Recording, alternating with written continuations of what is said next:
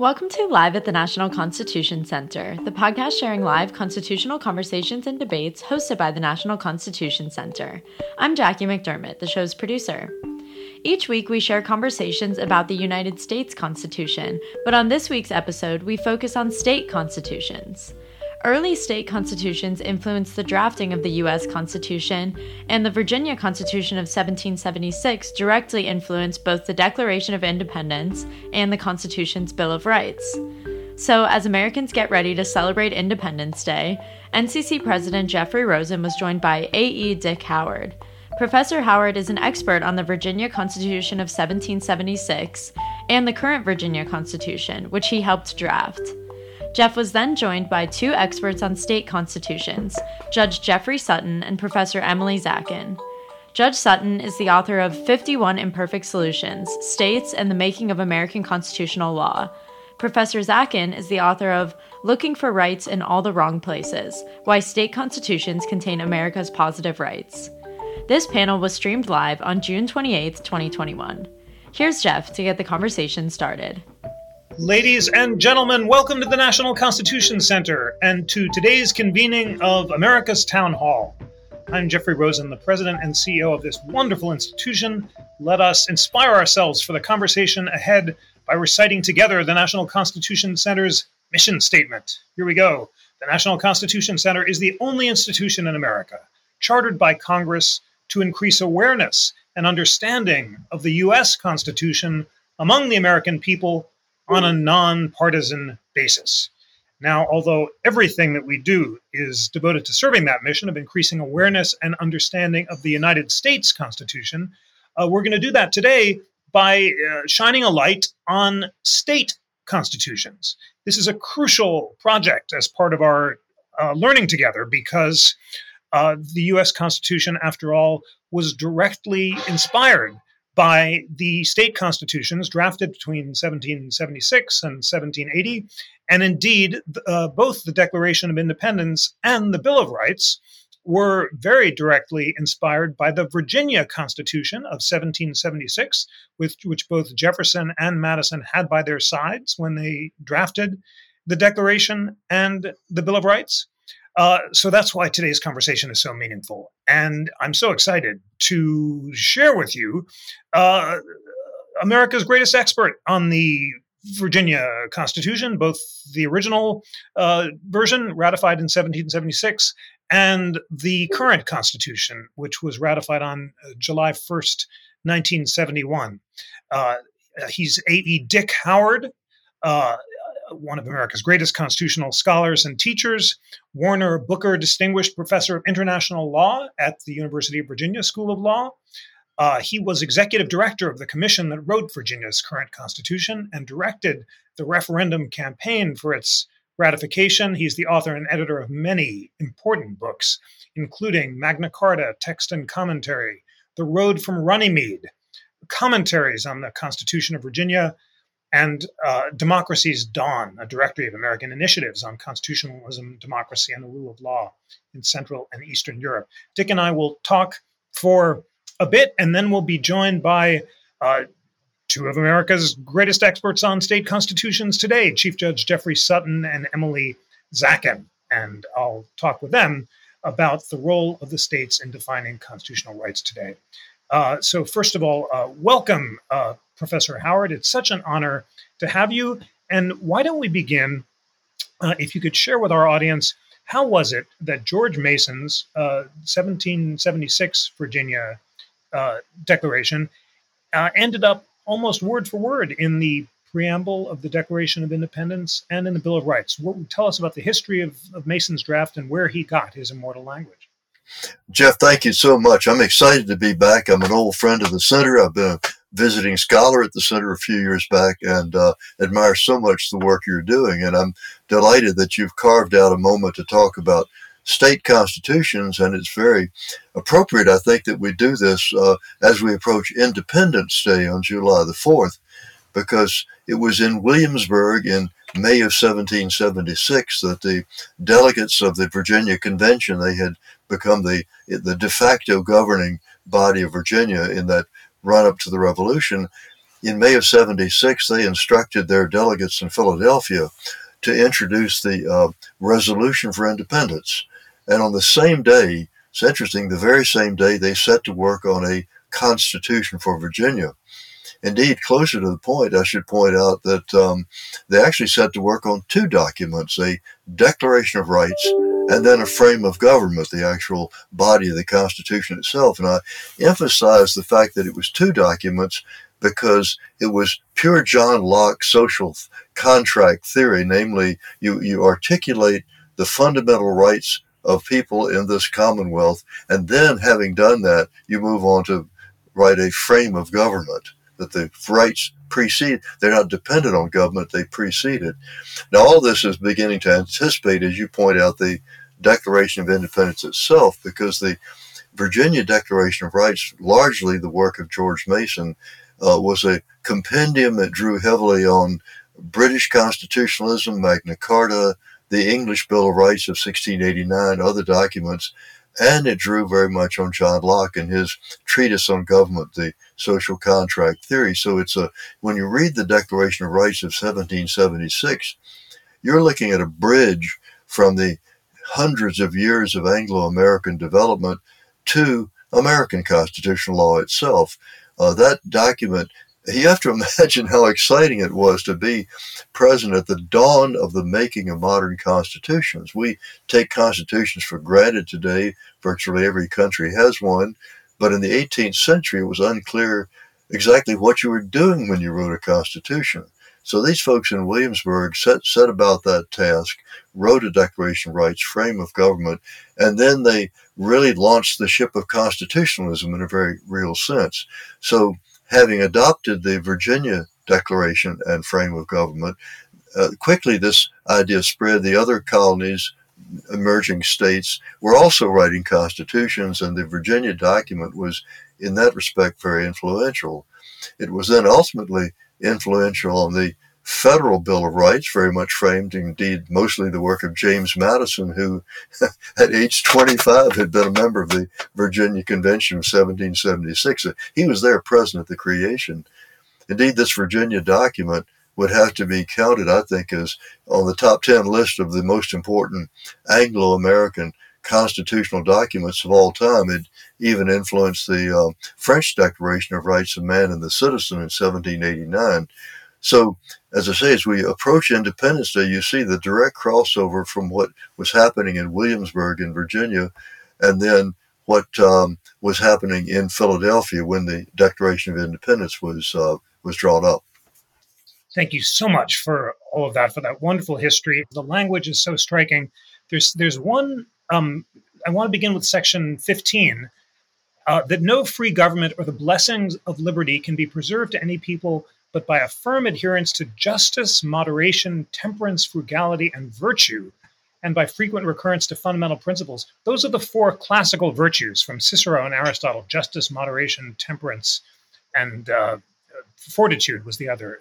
Where did Mason get that language? Did he write it on his own or did he take it from some other source? Well, you know, Mason, back in those days, we didn't have the kind of organized bar we have today, but Mason had access to his uncle's law library. His uncle had a vast collection of books. And people, uh, if you were plantation owner or merchant or shipper or whoever you may be in those days, you had to know something about law. And law in those days was nicely intersected with philosophy and history and jurisprudence.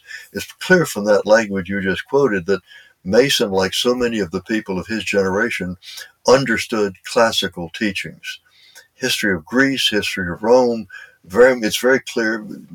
Uh, James Madison, for example, in at Philadelphia in the summer of 1787, they, they clearly were drawing upon what they thought were the teachings of ancient history. I think it's fascinating when we talk about state constitutions, the extent to which these documents are aspirational documents. The federal constitution is fairly sparse. It doesn't go, it has a preamble, but by and large it sticks to the frame of government itself. Where state constitutions go on, so at least these original constitutions, develop the aspirational qualities of citizenship. What, what should the good citizen be? And that section 15 that you just quoted beautifully summarizes in a few words the bridge not only from British constitutionalism, but from the ancient world as, as well, from, from, from Greece as Rome. I'm happy to say that language is still in the uh, state constitution. Uh, I quote it to my classes, to anybody who'll listen to it, with the notion that, the, especially that language about frequent re- recourse to fundamental principles, this lovely language, the notion that uh, constitutions are not static, they don't stand still, however good they are, they have to evolve with the generations. As I'm sure we will be talking about this morning, how over a period of time where the federal constitution has been amended a few times, but never completely rewritten, it has been fairly common in the states to revise constitutions. We in Virginia have had a half a dozen of them, including 1971. And in, in many ways, they track the great social and economic and political debates of each generation. You can read those state constitutions and see the changing times through the 19th, 20th, and into the 21st century. Wonderful. So inspiring that you quote that to your class. I'm very glad that that uh, section is still in the Virginia Constitution. Now, I have to ask you, of course, about Section 1. I'll, I'll just read it because it sounds so much like the famous second sentence of the Declaration of Independence that all men are by nature equally free and independent and have certain inherent rights, of which, when they enter into a state of society, they cannot by any compact deprive or divest their posterity, namely, the enjoyment of life and liberty, with the means of acquiring and possessing property and pursuing and obtaining happiness and safety. Jefferson must have been clearly influenced by that as he wrote the Declaration. Where did Mason get that language from? Well, when you read that, if you've read John Locke's treatise on, on government, you see how Lockean this language is. It, it imagines a state of nature. I mean, not the one that actually existed historically, but the analytical notion that you can think about government as being something which assumes an earlier status of people in a state of nature, then they enter into a state of society. But in creating a government, as they merge into this organized society, they do not leave their rights behind. They bring with them those inherent rights. And, you know, today we, we talk about human rights. That's the language of international law, of international concourse today. Natural rights in the 18th century were the analog of what we would talk about as being being human rights. So this is perfect. John Locke would have loved this. He would understand that. Uh, I think the generation who wrote these early state and finally the federal constitution were very steep. They all had read John Locke as well as the other uh, treatises of their of their time, and they they would have agreed. This this was almost uh, something that you would almost take for granted that stating making this declaration at the beginning of the Constitution, uh, you are stating something which an Englishman at the same time could not have pointed to in his or her constitution that as in, as wonderful as British constitutional constitutionalism was in the 18th century, and as wonderful as Locke's theories were, the English had not put into play the statement that you find in Section 1 of the Virginia Constitution. So we are here at the threshold of not only articulating fundamental rights, but beginning the building blocks of modern American constitutionalism.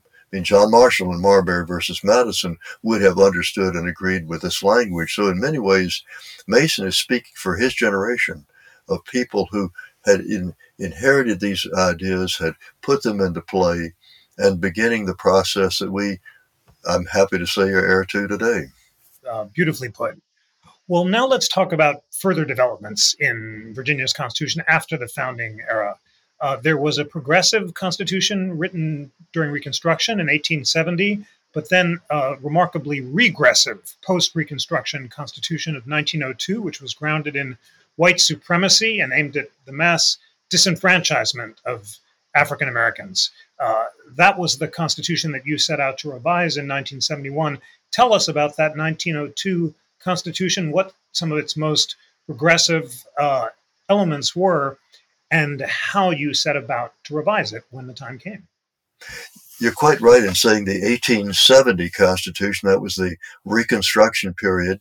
the Southern state, the former Confederate states, in order to re- be readmitted to the Union, had to agree to, to ratify the 14th Amendment and to write a new state constitution, which would recognize the franchise rights of African Americans, former slaves and, and freemen alike.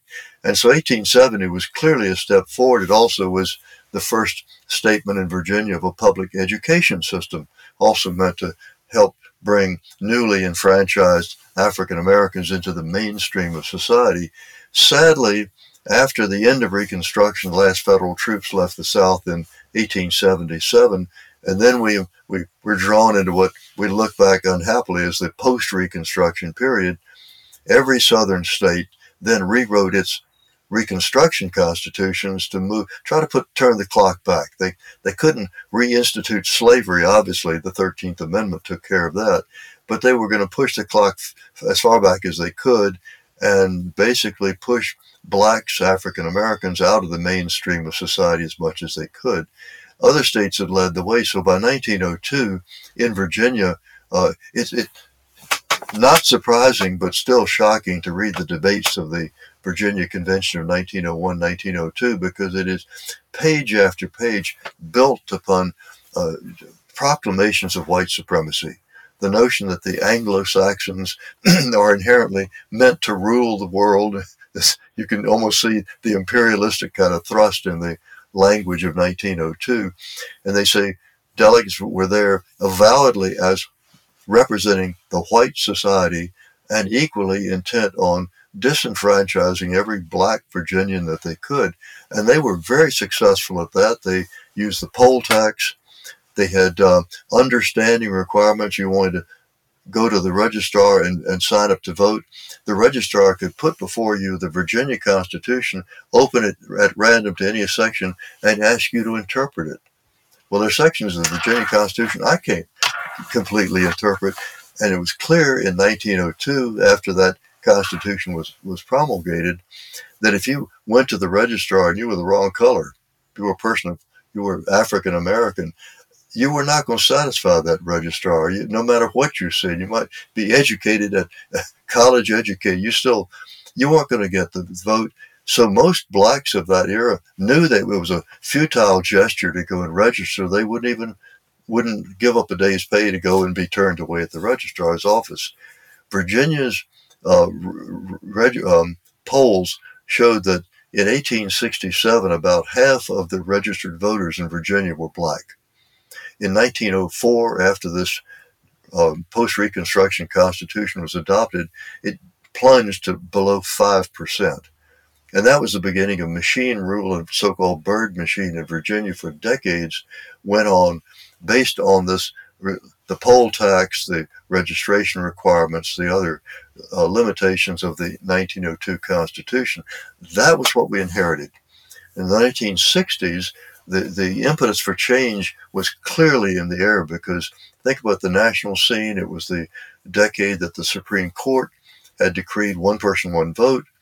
Uh, the uh, Voting Rights Act of 1965 was in place, including Virginia and the other southern states the um, poll tax had been declared unconstitutional by the U.S. Supreme Court. So it was federal initiatives were in the air. And I think the impetus for the rewriting of Virginia's Constitution was that the leaders of the state wanted to basically reclaim primacy in that they wanted the future of their citizens to be in the hands of their own people and not have to be told what to do by, by federal courts. So the governor in 1968, Governor Mills Godwin, called for the creation of a commission on constitutional revision.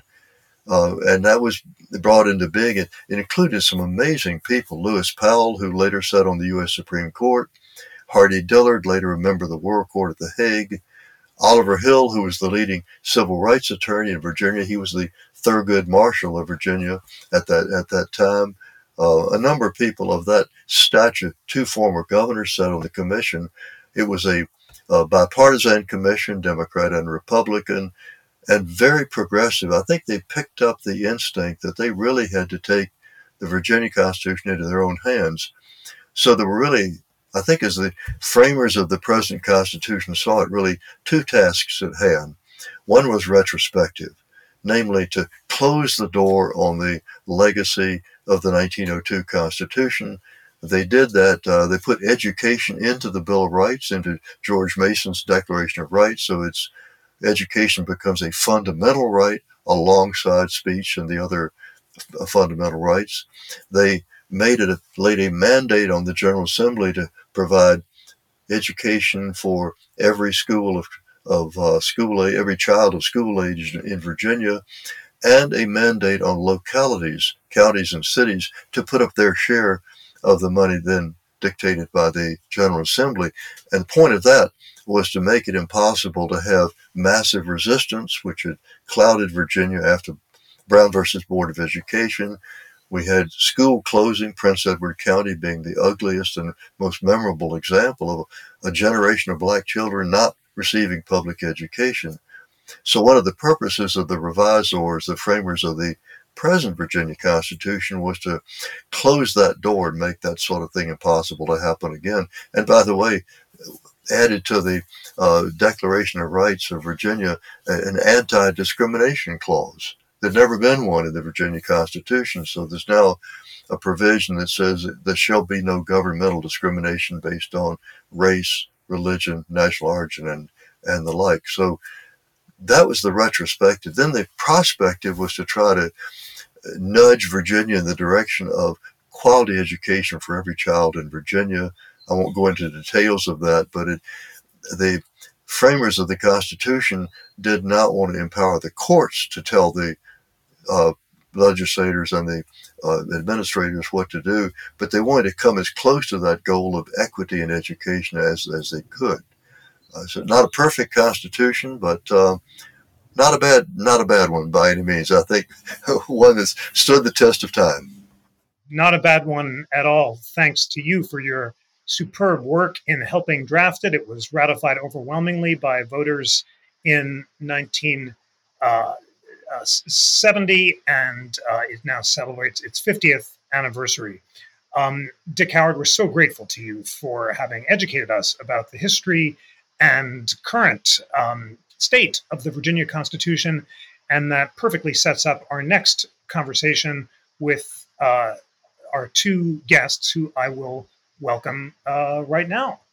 Um, Judge Jeffrey Sutton uh, serves on the U.S. Court of Appeals for the Sixth Circuit. Um, he uh, is one of America's most distinguished appellate judges, scholars, and commentators on the Constitution and his uh, wonderful book, uh, 51 Constitutions, um, is a model for using state constitutions to uh, uh, interpret um, our rights in diverse and pluralistic ways.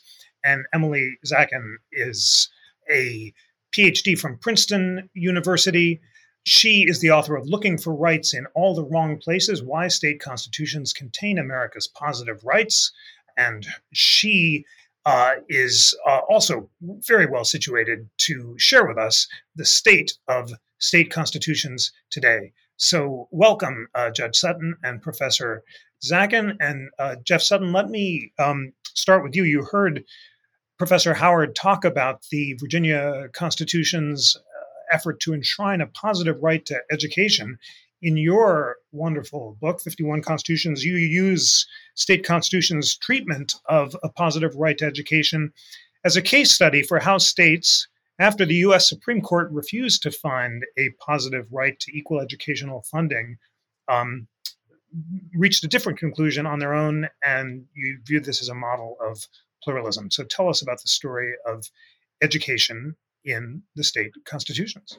Uh, thank you, Jeff. Uh, it's great to be with Emily and Professor Howard. Um, thank you for all the work the National Constitution Center is doing, not just in celebrating our national constitution, but educating us about our 50 other constitutions. Um, you know, a way to chat about the uh, education uh, provisions in our state constitutions is actually to start where Dick Howard left off and to think about Jim Crow, one of the great liberty equality failures in American history, and just remember, as I have a right arm and a left arm, Jim Crow is a double failure.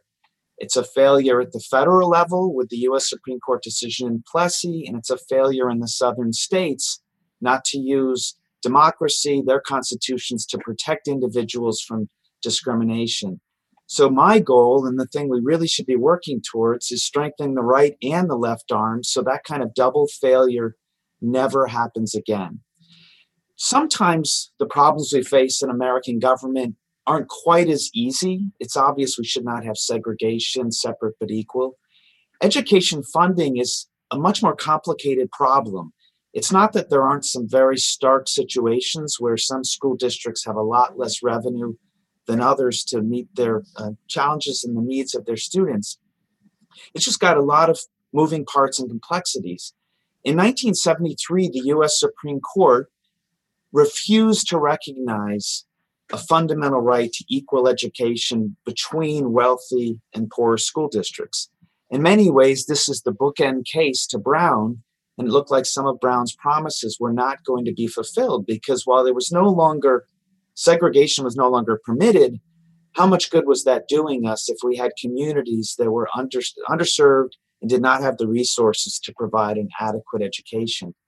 Well, it turns out in this area, there's not just an equal protection clause or due process clause in our 50 state constitutions, they also have their own adequacy, thorough and efficient education clauses. And since 1973, in almost these 50 years, two thirds to three quarters of our state courts have recognized some form of constitutional protection to prohibit this kind of inequity. Um, so it's a really great example of why our 51 constitutions offer two opportunities, two shots in every state in the country for some form of relief. And the goal is to have both protections, federal and state, but at a minimum, as Jim Crow illustrates, we have a real problem when there's a double failure. And that is not what happened um, in education equality. And I'll, I'll let um, Professor and we're, we're going to go by Emily and Jeff today, but her book, uh, Looking for Rights in All the Wrong Places, is just this wonderful book that not only talks about the second shot, but talks about it as a positive right. And I'll, I'll let Emily take it from there since she's really the one that innovated this idea. Thank you very much for that uh, wonderful tee up and for the description of the right to education in your own book, whose title I should uh, accurately state 51 imperfect solutions, states, and the making of American constitutional law. Uh, Professor Zackin, you, uh, as, as Judge Sutton suggests, write in your important book that most of the world's, uh, like most of the world's constitutions, state constitutions contain positive rights relating to education, labor, social welfare, and the environment. Let's focus on education as our case study because because uh, and Judge Sutton have set it up so well. Tell us about when the first state constitutions began to protect a positive right to education and how that evolved throughout the 19th and 20th and 21st centuries. Absolutely. Thanks for having me. It's a pleasure to be on this really illustrious panel. Um, yes, American state constitutions have mentioned education and mandated that states foster education since before the US Constitution. So the Massachusetts Constitution says that the state has to be involved in fostering education. And it said that before the US Constitution was written. Um, but I think one of the really important things to remember is that when we focus on this second shot, one thing you could think is, well, it's secondary, right? It's just it's we our our real values, our highest principles are in the Bill of Rights. And when you read that, education's not in there. And in fact, this is what the court says in Rodriguez. We read it and we don't see education. And so I think from that, people have concluded well, I guess education rights aren't among America's really most cherished rights. Really, what Americans want is just being left alone. So the Bill of Rights is sometimes described as a list of thou shalt nots. The, there's the state has to leave me alone. Let me say what i want. Let me practice my religion not search my house. Just keep government away from me. And some people think well okay maybe these things are in state constitutions but surely that's secondary. But in fact one of the things i argue in my book is that it's not secondary at all. This is a product of america's political history. That we had states before we had the US Constitution. And it was these states that were providing goods like education. And so, if you wanted to ensure that there was a public education system, you would go to your state and say, please set that up. In fact, states do, and, and especially before the 1930s, did an enormous amount of social policy provision. And so, it made sense that these rights would end up in state constitutions. This is not to say that they're lesser rights, that they mean less to Americans than the rights in the federal constitution. It's simply that states were the ones doing this kind of governance. And so, the, the constitutions of these states then reflect these demands for um, goods from government. Fascinating. Judge Sutton, another round on, on education and, and the degree to which the state constitution, as opposed to federal constitutional interpretation, may be the most promising area for reform. What's going on in the states now with regard to education, and is there a diversity of views? Yeah, I mean, this it's it's really such a rich area to illustrate the values of state constitution, state legislation, and how it really compl- complements the national debate. So one way to think about our education clauses in, is to go back to Brandeis, and you know Brandeis has this wonderful insight of states as laboratories of experimentation. Now, what he was referring to was state legislatures as the laboratories of experimentation and I, I think there are very few people that think he's wrong about that. You have a new problem like education equality, um, data privacy, opioids. No one knows the answer, so we try different things. I think the thing Emily and I are both trying to get people to think about is remember that our state courts can also be laboratories of experimentation. And one thing that those um, experiments, that trial and error can do, is sometimes the trial and error will help us realize there really are three or four different approaches. They're all equally strong, they all have kind of equal vices. There really is no winning insight that ought to be nationalized. Other times, you will generate a, con- a census, you'll generate a winning insight that ought to be nationalized. And I, you know, Professor Zackin I have not talked about this, but I suspect we both agree that education equality and education funding is is very tricky. It's a very tricky thing to sort out. Um, we know we've had national legislation with economic support and some economic, you know, some standards, but I probably am on the side that says we're still looking for that magic eureka insight that is worth nationalizing. It's not because we don't appreciate the very serious equity problems but sometimes, if you nationalize too early, and this is actually the thesis of my chapter in 51 Imperfect Solutions about school funding, if you nationalize too early, you run the risk of losing by winning. In other words, the national standard, because it's national, because it has to apply to 330 million people, thousands of school districts, actually might be too low. It might be too ungenerous but because it's a national rule, people will hesitate to go beyond it. So, one of the things that's very tricky is going back to Brandeis when have you gotten the insight that needs to be nationalized? And when do you stick with trial and error? And for me, the last 50 years have been very positive. I mean, I think there's a lot of really great insights that the state courts and even state legislatures have developed, identified. Um, but I'm not sure, speaking for me, that I, I've yet I don't know that this is one of those situations where you could say, aha, they've now proved Rodriguez was wrong, and we now need to revisit Rodriguez. But theoretically, that is how this should work. Um, the US Supreme Court puts up a stop sign. They say, we don't think there's a national right here. Let the states experiment. And if the experiment really generates winning insights importable to other states and eventually the national government, whether Congress or the US Supreme Court, why then you've got this dynamic federalism where at some point the US Supreme Court could reconsider Rodriguez. Uh, for me, that, that insight hasn't emerged, but I'm probably on the slightly stingy side of federal innovation of rights, uh, so I can imagine reasonable responses in the other direction. Fascinating. Professor Zackin, what are your thoughts about how state courts today are grappling with the Rodriguez question? And are you more optimistic than Judge Sutton that there might be some kind of consensus that could be nationalized eventually. Oh, I fear I'm more pessimistic. Uh, so I, I think, I wish if I had a magic wand, Rodriguez would have come out differently.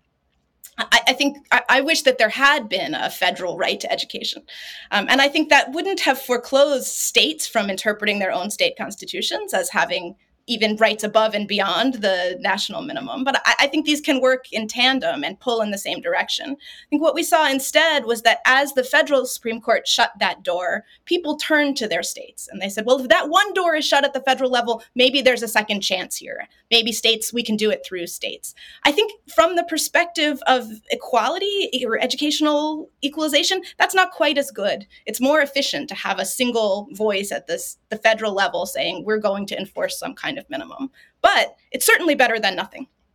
And here, I think that, um, I guess because I'm a political scientist, I think this has an important lesson about federalism. That one of the nice things about our federal system is that it gives the losers pl- another point of entry, another way to kind of keep fighting, and kind of keeps the losing side in the game. And so, although the federal Supreme Court says we just don't see it, we don't think the 14th Amendment has a right to education or even anywhere in the US Constitution, people who said, no, there must be a right to this had another venue. They had this sort of state level option. And they kept this. Um, kind of politics, this movement for educational equality alive. I think that's a very valuable thing about state level politics and fe- American federalism generally. Thank you so much for that. Uh, Judge Sutton, you introduced the question of uh, state courts and public schools, and also Brandeis, the laboratories of democracy metaphor, I was struck by Justice Breyer's uh, memorable sentence in the recent Mahanoy decision American public schools are the nurseries of democracy. That seemed to invoke uh, his hero uh, and uh, Justice Brandeis, as well as Tocqueville's uh, suggestion that the American jury is a gratuitous public school where citizens can learn their rights. My question to you is can you, um, one, one, of the case studies you give in your book, uh, 51 Imperfect Solutions, is mandatory flag salutes under the First Amendment and shows that state courts don't have to be perfect to affect change at a national level. Is there a similar free speech debate about online free speech in state courts based on state constitutions? And are state courts coming to different conclusions about where to draw the line between on and off campus speech online um, in ways that uh, the Supreme Court might uh, draw on? Yes, yeah, I love that question. I love Justice Breyer's opinion. Um, well, the, the our historical story about mandatory flag salutes during World War II has, I guess, I would say, two lessons. Lesson one, in my view, is you can't trust the courts. It's it's very dangerous to live in a society where we Americans decide that liberty, equality are only protected in the state or federal court, state or federal constitutions. I mean, eventually it has to be a character, virtue in the people that's going to protect these things over the long haul. And the message of the flag salute story is that in Gobitis at the US Supreme Court and the state court decisions in the early parts of World War II, everybody dropped the ball. Everybody was focused on the patriotic zeal of beating Germany and against anybody that wanted to have a dissenting voice. Happily, the federal and state courts turn around and I think that's where the laboratories helped a little bit. I, I don't think, I think it helped when it came to Barnette that by the time of Barnette, a lot of state courts had criticized Gobitis, said you got that wrong, used their state constitutions, and that just the kind of dialogue that I think we ought to have. Now let's shift to Justice Breyer's opinion today. And boy, I, you know, I'm a former, I taught seventh grade geography for two years before going to law school. I'm married to a seventh grade English teacher. We've had three children. Let me promise you, we understand this debate. And I'll tell you what we really understand is inc- how complicated it is. And if we got 25 parents in a room, we'd probably have 35 perspectives on this issue. And, you know, this is a great example to me where I thought the court simultaneously did its job of explaining the national rule, the national backstop, but then, just as you quoted Justice Breyer, left states and federal governments, state and federal courts, state and federal constitutions some latitude to work through this. Because, I mean, if there, there's one thing we can all agree about free speech is going to have some slightly different permutations in a school world, particularly if you're involuntarily there, loco parentis versus outside of school. And then, of course, you have youth versus adult. And so it's, it's just a very sensitive area. And then when you add to it our new technologies, um, I don't even know what to do. I mean, I, I, you know I talk to my kids. I'm not sure they believe in privacy anymore. They seem privacy seems to be another word for loneliness. Uh, so, uh, you know, it just seems everybody wants to let the world know what they're doing, and that's a shifting norm. And shifting constitutions, state or federal, have got to account for shifting norms. And clearly, the internet, Snapchat, and the like are creating shifting norms. And boy, in a world like that, as a federal judge, I say all hands on deck. I want all 10,000 judges in this country working through this, being sensitive. Don't think there's necessarily a one size fits all solution at the outset. Be humble and, you know, God bless experimentation. God bless experimentation. Uh, Brandeis couldn't have said it uh, better. And that expression of humility in the face of a very difficult social, technological, and cultural solution is exactly what uh, state constitutions and pluralism are designed to encourage. Uh, Professor Zackin, can you cast any light on the way that uh, state constitutions have treated free speech rights over time? And, and, and then you might pr- uh, perhaps introduce another of the big topics that you explore in your book, namely the treatment of state constitutions and uh, social welfare or climate change legislation. Oh, sure. Well, one thing I wanted to underscore from um, Judge Sutton's comments that I totally agree with is this that this sometimes this laboratories of experimentation idea can evoke sort of um, the idea that these are insulated, hermetically sealed boxes where people go off and and sometimes people read state constitutions and they think what weird, strange, idiosyncratic documents. Um, but instead, as Judge Sutton, I think, really beautifully illustrates in his work, they, this is a, a whole country sort of working to figure out these problems. So these are national political debates like free speech and, and how to understand free speech on the internet um, being worked out through state level institutions, both constitutions and legislatures and courts.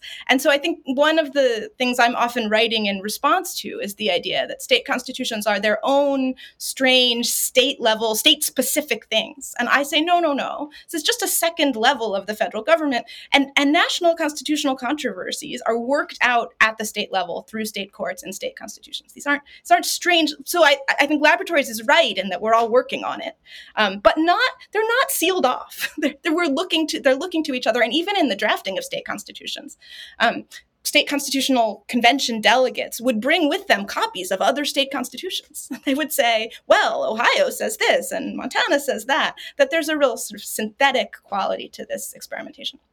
Okay, um, and then I, about environmentalism. Um, yeah, so one of the, the cases in my book is about environmental politics, and I mostly look at rights added to state constitutions in the 1960s and 1970s rights to a healthy environment, to clean air and clean water. And one of the reasons I find that case so interesting and that I selected it is that the 60s and 70s were a heyday of national policymaking, especially on the left. So there was a sense that, that most things could be fixed by the fe- among lefties. The federal government could fix them, um, and and the Environmental Protection Agency gets set up, and lots of federal regulations are passed. And so I didn't want to leave readers with the impression that it was only in the 19th century that people cared about state constitutions. And then once the federal government got bigger started got more active after the New Deal, we sort of forgot about them. I wanted to say, look, state constitutions remain relevant even for people who are also interested in federal level policymaking. Even they're not losers, they're making headway at the federal level. And still they turn to their state constitutions and they add these environmental rights. And one of the reasons is that states control a lot of land, they control reservoirs, they control state forests. And so people are really trying to tell their state legislatures through these constitutions here's how to manage these things. And another reason is that movements are really interested in um, creating visible banners for their movement. And rights are excellent banners for movement building. And so when you put in a state constitution, we have the right to a healthy environment. Um, then, then the next thing that movement does, the environmental groups that that got that right into the constitution do, is they publish newsletters and they say we have this right and we got it in there. And they go to the state legislature and they say we have this right, we have this right, do something. And I think this also underscores one of Judge Sutton's points about how we don't just trust courts. That rights enforcement is really a, a multi-branch project. And social movements use all of the tools at their disposal not just litigation to do this kind of rights enforcement. Thank you so much for that. Uh, the q&a box is full of excellent questions. There's one from fred dugan. Please define what the virginia framers meant by the term happiness. I have to take that one just because i'm writing about it now although of course professor um, Howard could cast a wonderful light on it. When the framers talked about happiness, they had in mind not feeling good, but being good. Virtue is the foundation of happiness, said Jefferson, citing Epicurus. And Franklin and Adams and Washington again and again insisted that only by mastering our unreasonable passions like anger, jealousy, and fear could we achieve the classical virtues of temperance, moderation, prudence, and fortitude that were the foundation of happiness, uh, which they defined as flourishing. It comes from Aristotle's uh, Nicomachean Ethics. Only by uh, virtue or excellence can we achieve long term well being, which consists in fulfilling our potential and serving others. So it's uh, really important to see that connection between virtue and happiness, because after all, they thought that without individual self government, the government of the self, we couldn't achieve collective self government, uh, that is, government uh, democratically with others crucial question and great uh, to see. It's it's it's all in that provision of the Virginia Declaration, which we read and which Professor Howard cast such great light on. Um, Could I interject to Virginia? teach, teach, uh, teach, more about that crucial question about virtue and happiness. Yes, please. Uh, uh well, I'm, I'm still working on virtue and happiness, so I'm not going to help you there. But I, I, since we started out with Virginia, it's a nice segue to something Emily was emphasizing. Um, so Jefferson and Madison, great Virginians, of course, maybe the two greatest, um, agreed on almost everything politically, but disagreed starkly on how often constitutions should be amended. Jefferson had the view that each generation ought to be able to reinvent itself, have a new convention, start anew, figure out what was fundamental, what wasn't, what new structures should be developed. Madison was very anxious about that approach and thought longevity was the key, that would lead to veneration. And what that led to is a world in which the US Constitution is almost impossible to amend, three quarters of the states required. Almost all the state constitutions require just 51%. Why is that so important with things like environmental rights, labor rights, education rights? Well, since 1776, the states, because it's so easy to amend constitutions, offer this incredible set of evidence and proof as to what Americans want. And we, we just see through each era as they add labor protections in the progressive era, environmental protections in the 60s and 70s, education in the 19th century. Whereas the US Constitution is still largely fixed in an 18th century mode. Whether that's good or bad, I don't know. The one thing I know is important is it's if you're going to have a federal constitution fixed in 18th century America, it is awfully nice to have easily amendable state constitutions hmm. enforced mm. by state courts. And but for that easy amendability, Emily would not have been able to write her book because that book is all about constitutions that you could amend by adding, say, direct democracy and all of these other innovations. But what's so fascinating is the divide between this national approach and the state approach, it looks like the Grand Canyon at this point. It just gets farther and farther apart. And I think it's good. I think they can still complement complement each other, but you have to wonder sometimes if it might be unhealthy. Professor Zackin, is it is it good or unhealthy? Uh, Judge Sutton makes the case for why it's good since the federal constitution is so hard to amend, and yet there are charges that constitutions like the California Constitution, which is so easy to amend by initiative, uh, just has a whole bunch of uh, constitutionalized uh, rules that uh, shouldn't reach the constitutional level. So, what do you think? I think there are trade offs. So I, I, think that one really excellent thing about having a flexible, easily amended constitution is this democracy promoting feature. And in fact, I saw a number of times um, when courts were issuing decisions that people didn't like. They said, fine, we can just overturn our state high court by putting the thing we want directly in the Constitution. I think that's really appealing from a democracy promoting perspective. Pe- the people are speaking here. And in cases where there's direct democracy, where you can change a Constitution without even asking the legislature, just through an initiative and referendum process, I think that's the clearest example where the, the people can speak aside from um, and and to and against their elected representatives or their their um, courts. I think, though, that there are downsides. So, one downside to having an easily amended constitution is that it does not as good a job of protecting minoritarian rights. And that if a whole majority wants to see something, they can just put it right in the constitution. And um, sometimes that means that minority rights get trampled. And so I don't I don't have an answer to which is better, but I, I think it's probably best to look at the strengths of these flexible constitutions and then their weaknesses too. Oh, one thing I also wanted to add is that the US the text of the US Constitution is very stable. It's been amended very few times. It's very hard to change. On the other hand, the meaning of the US Constitution has changed over and over and over again. That's actually proved quite flexible, at least the lived meaning or the political meaning. As the Supreme Court has interpreted and reinterpreted it, as doctrine has accreted and morphed, the meaning of the US Constitution is actually, I would say, as flexible as the text of state constitutions. Well, that's a great uh, point. And one dramatic example of how the text of the US Constitution has evolved um, is the Due Process Clause. And before the panel started, Judge Sutton, you were saying that the Supreme Court's doctrine of substantive due process, which let's disaggregate for our friends. It's not intuitive, but the Due Process Clause of the Fifth and Fourteenth Amendment says that no state, as well as Congress, can deprive individuals of liberty without due process of law. The Supreme Court has interpreted that flexibly to mean that there are some liberties that are so fundamental that they can't be deprived even with due process. They're, they're fundamental rights. They're called this is called substantive due process. And this gives the Supreme Court a lot of leeway to basically decide on its own which rights it thinks are so fundamental that they can't be deprived. Now, Judge Sutton, talk about the evolution of the due process clause at the state level, and you you tantalizingly said that you had a deal that you wanted to see if Professor Zackin would take uh, when it came to substantive due process in state constitutions.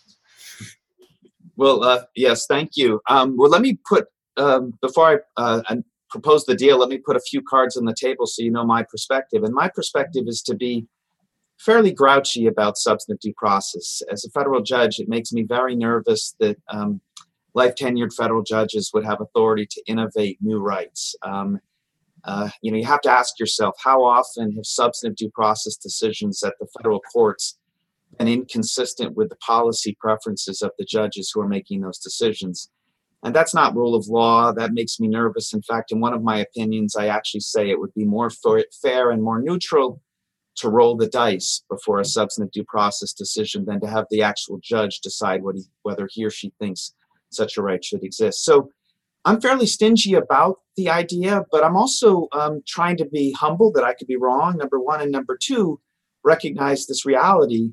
For better or worse, we have had substantive due process for quite a long time.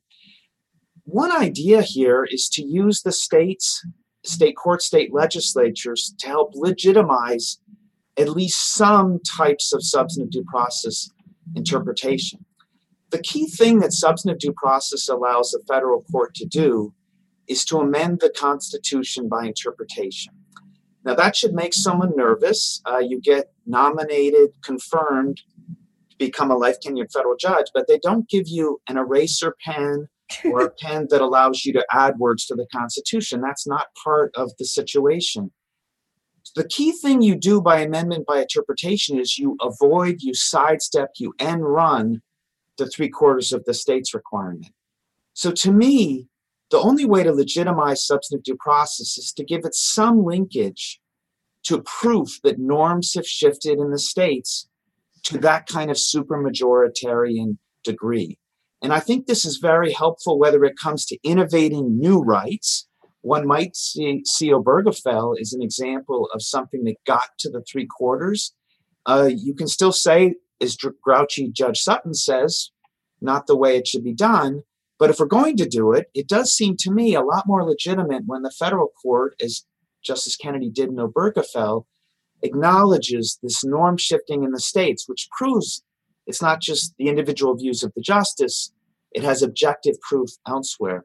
This also can be useful for deciding what substantive due process precedents to preserve. In other words, if you announce the decision and you still can't get a supermajority, I think the court, the federal courts just have to acknowledge that what they did really has some illegitimacy because they sidestepped the three quarters, and even after decades, the decision still hasn't been accepted. I guess the last point, and this is why I hope Professor Zackin and I can reach maybe a deal is a little bit of an exaggeration, but um, I think we both recognize that if you look at the broad scope, all of American history, substantive due process can be used for very conservative goals, very progressive goals, very in the middle goals. And so, whatever we do as Americans, you know, please don't take the simple route of substantive due process for me, but not for thee. Uh, I mean, that's that's silly and strikes me as well. To go back to you, Jeff, uh, not a recipe for happiness or, for that matter, virtue. Huh. Wonderful. Well, um, uh, Professor Zackin, what do you think of Judge Sutton's deal? I, I hear him proposing uh, a willingness to entertain the possibility of substantive due process at the federal level, but uh, guided by state constitutional development, and saying that federal judges should not recognize new substantive due process rights unless they've been recognized in state constitutions and decisions. And in deciding which substantive due process precedents to maintain, they should see whether or not a consensus has developed in the states. If I've properly stated the deal, would you would you take it?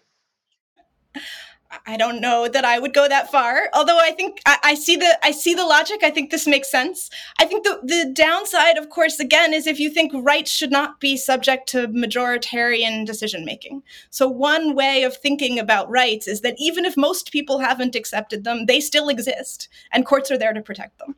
And if that's your view, um, that that there's some things that no matter how many people want to take them away from you, they shouldn't be taken away, and that courts should be there to protect you, then um, that wouldn't be a great deal. On the other hand, I think that heroic view of counter majoritarian decision making is pretty fictional. We very rarely see it. And much more often, and here's where I am in complete agreement with Judge Sutton, we see actually majoritarian decisions coming from the bench. And so substantive due process in the early 20th century was entirely conservative. It was a kind of union busting, no minimum wage, laissez faire liberalism um, kind of provision, and the left hated it. And then by the 1960s, when it when substantive due process is, is a way to get to privacy and reproductive rights, then the left is all for it. And so I do absolutely think there's been this switch, and it's been political and partisan, and um, it it doesn't in real life substantive due process um, hasn't been just a kind of simple uh, human rights story. It's been much more complicated and much more partisan. Thank you so much for that well, for what it's worth, Judge Sutton, um, I will take the deal, or at least I would if I were allowed to have opinions. As a as a young, overconfident law student, I, I wrote a note saying that uh, state, the U.S. Supreme Court should look to state constitutions in deciding which rights were natural and unenumerated, and uh-huh. uh, noted Justice Scalia's uh, opinion that uh, they should do the same thing in deciding which rights, which forms of punishment have become cruel and unusual under the Eighth Amendment. So um, it sounds like a good good compromise to.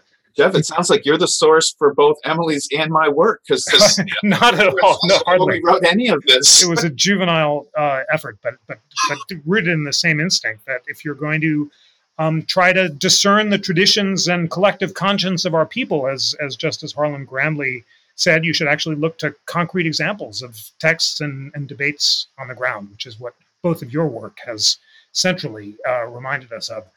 Well, we have just uh, enough time for uh, closing statements um, in this fascinating debate. So, uh, Judge Sutton, the first one is to you.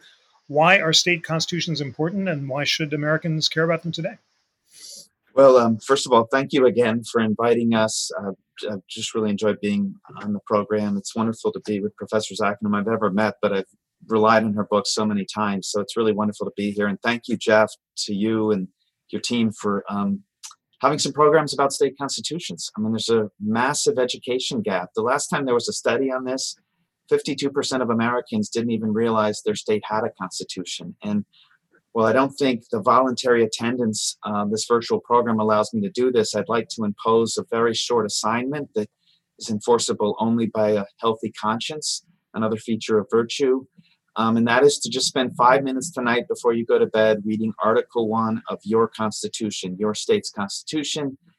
Uh, most states, um, the only exceptions I'm aware of are Colorado and New Mexico. There may be one or two, but most states, in Article 1, the first article, that's where they put their Bill of Rights, their Declaration of Rights, their individual rights. What does that tell us? It tells us that the American people, when they first started doing this before 1789 and since, have prioritized individual rights, whether liberty, equality, property. We should we should go back and look at those rights, look at the language that's often different from the federal, it's often more protective than the federal.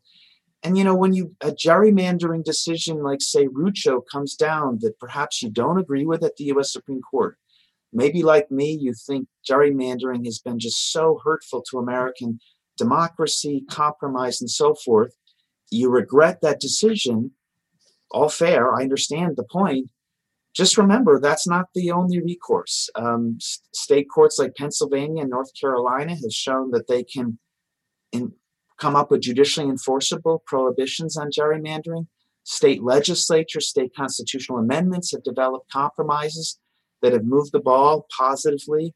So, you know, when the US Supreme Court puts up a stop sign, that's not the end of the matter. Uh, and that's true whether it's a negative or a positive right, as Professor Zackin has so helpfully shown. So, I, and I also, last of all, think it's a great source of innovation when we have a new problem. I mean, even the pandemic illustrates this.